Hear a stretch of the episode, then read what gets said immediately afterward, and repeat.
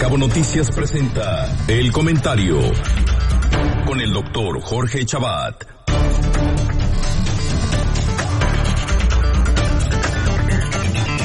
Doctor Chabat, qué gusto saludarle. ¿Cómo está? Muy buenos días. Siempre un placer recibirlo en este espacio.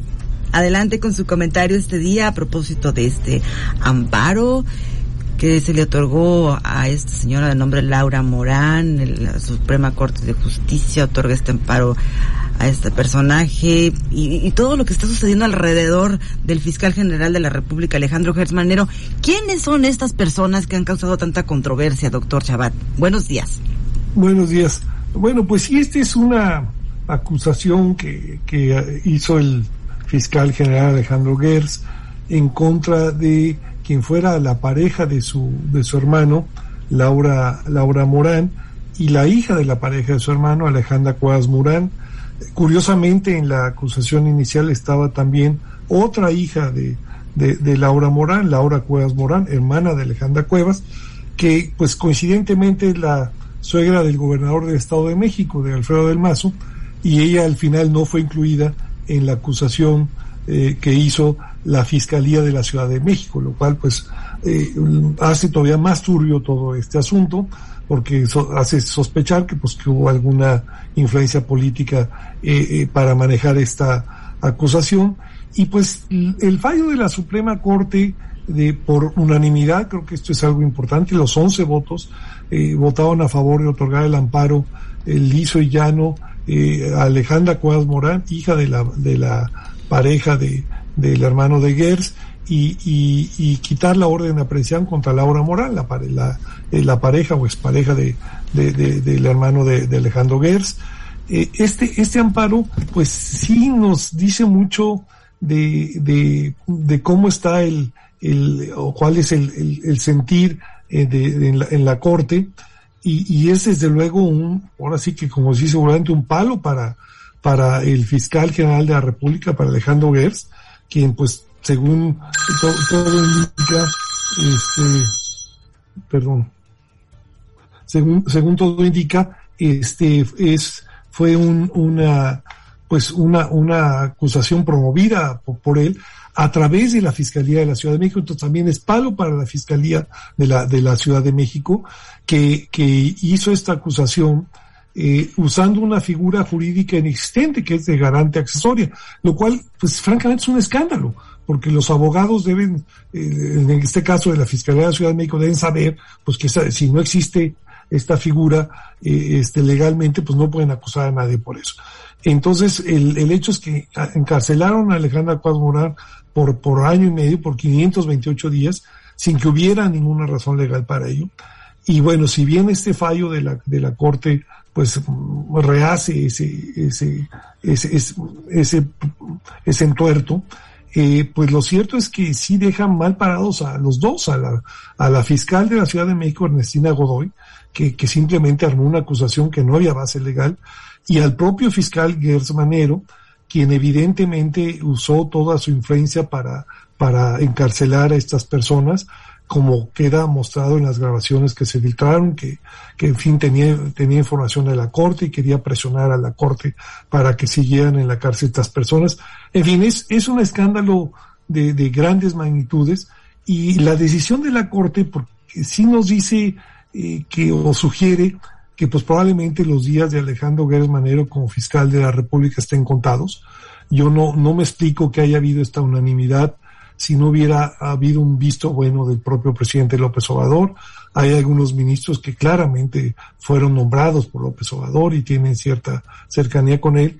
Y, y yo creo que esto, pues sí nos habla de que seguramente va a haber un cambio en la fiscalía y, probablemente tenga repercusiones también en la Fiscalía de la Ciudad de México, lo cual debería de tener, porque este, esto, insisto, creo que es un escándalo de, de magnitudes eh, gigantescas, porque pues una fiscalía se inventa un, una figura legal inexistente y, mete a la cárcel a una persona, así nomás.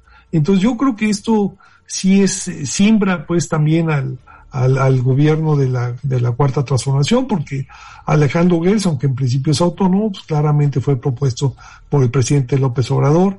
En fin, yo creo que esta es una, una crisis seria y además, bueno, Gertz ya tenía pleitos con otros miembros del, del, del, actual gobierno. En fin, creo que pues eh, seguramente esto nos hace eh, suponer que el desenlace de todos estos pleitos entre Alejandro Gertz y, y varios funcionarios más de, de, este gobierno, pues está, está cercano y yo no creo que dure mucho tiempo en la fiscalía. Son muchos escándalos, digo, por no mencionar todas las propiedades que se le descubren todos los días al fiscal Gersmanero. En fin, realmente hay todo un ámbito de escándalo alrededor de su figura. Eh, dicho sea de paso, tampoco ha hecho gran cosa la Fiscalía General de la República eh, para encarcelar a, los verdaderos delincuentes. Eh, nomás logró que encarcelaran a, pues a la, a la expareja de su de su hermano y los y los todos los de Odebrecht pues en fin están ahí eh, eh, felices en, eh, sin, sin que les, les pase nada, toda la corrupción del pasado eh, pues en realidad no ha sido perseguida. Así es que pues eh, sí tenemos un, un, un, escándalo de grandes magnitudes y creo que al final pues sí esto sí va a ser un, un, un punto de ruptura en el gobierno de, de, López Obrador y pues vamos a ver qué consecuencias tiene, pero yo creo que también la que está en problemas es la, la fiscal de la Ciudad de México, porque pues realmente lo que hizo es, es simplemente una pifia garrafal indefendible y en cualquier país serio, pues los dos fiscales, tanto el, de la, fiscal de la Ciudad de México como el fiscal general de la República, tendrían que haber presentado ya su renuncia. Pero bueno, pues estamos ya en este, en este tema, vamos a ver cómo se desenvuelve, pero yo sí creo que esto esto sí es un, un, un escándalo de, de, magnitudes gigantescas. Claro, y todo esto se origina a raíz de la muerte de Federico Hertz Manero, sucedida en, en el 2015, cuando tenía 82 años, y el estudio de los forenses pues, señalaba como causa una congestión visceral generalizada producto de una neumonía. Sin embargo, su hermano, el ahora fiscal del país, Alejandro Hertz Manero, que entonces dirigía una universidad, la de las Américas, pues denunciaba que aquella había sido una congestión resultado de maltrato infligido y de ahí se desata toda esta historia que había sido maltrato infligido por parte de la pareja de Federico y de las por parte de, de la pareja, misma, ¿no? negligencia y casi sí. da a entender que lo hicieron a propósito para que se muriera, lo cual pues este no hay ninguna evidencia al respecto.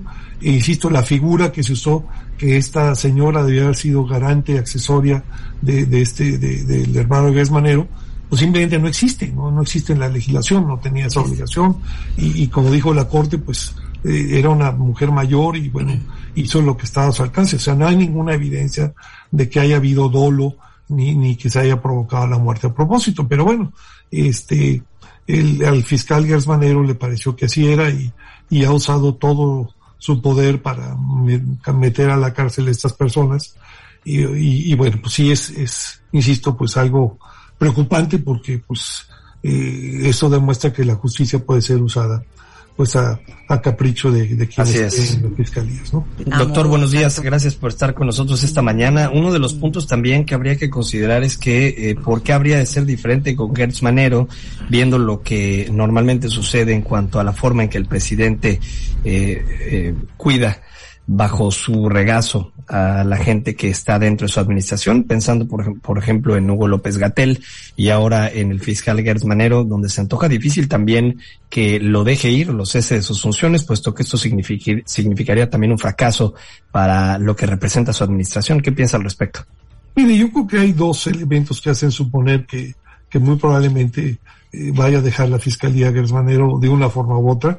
Uno es el, el resultado de la votación de la Suprema Corte. O sea, fue un resultado por unanimidad, lo cual sí manda un mensaje muy claro. No fue una, una votación muy apretada en las cuales algunos ministros estaban en contra, ¿no?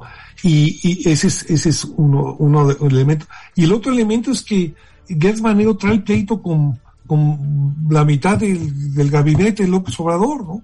Este ya se peleó con el que era el, el, el, el el, encargado de la unidad de inteligencia financiera con Santiago Nieto, trae pleito con Julio Scherer y aparentemente quiere eh, armar un, algún proceso contra otros secretarios de, de, del, del, gabinete López Obrador, lo cual pues sí mete mucho ruido y ya es un elemento muy disruptivo. Yo estoy de acuerdo que López Obrador ha mostrado defender a su gente este por encima de cualquier cosa, pero me temo que ya ahorita este el caso de Manero es demasiado costoso para López Obrador, le está provocando ya problemas dentro de su equipo eh, y yo creo que, bueno, es, y, y, la votación de la Suprema Corte es un, un mensaje de por dónde va la línea.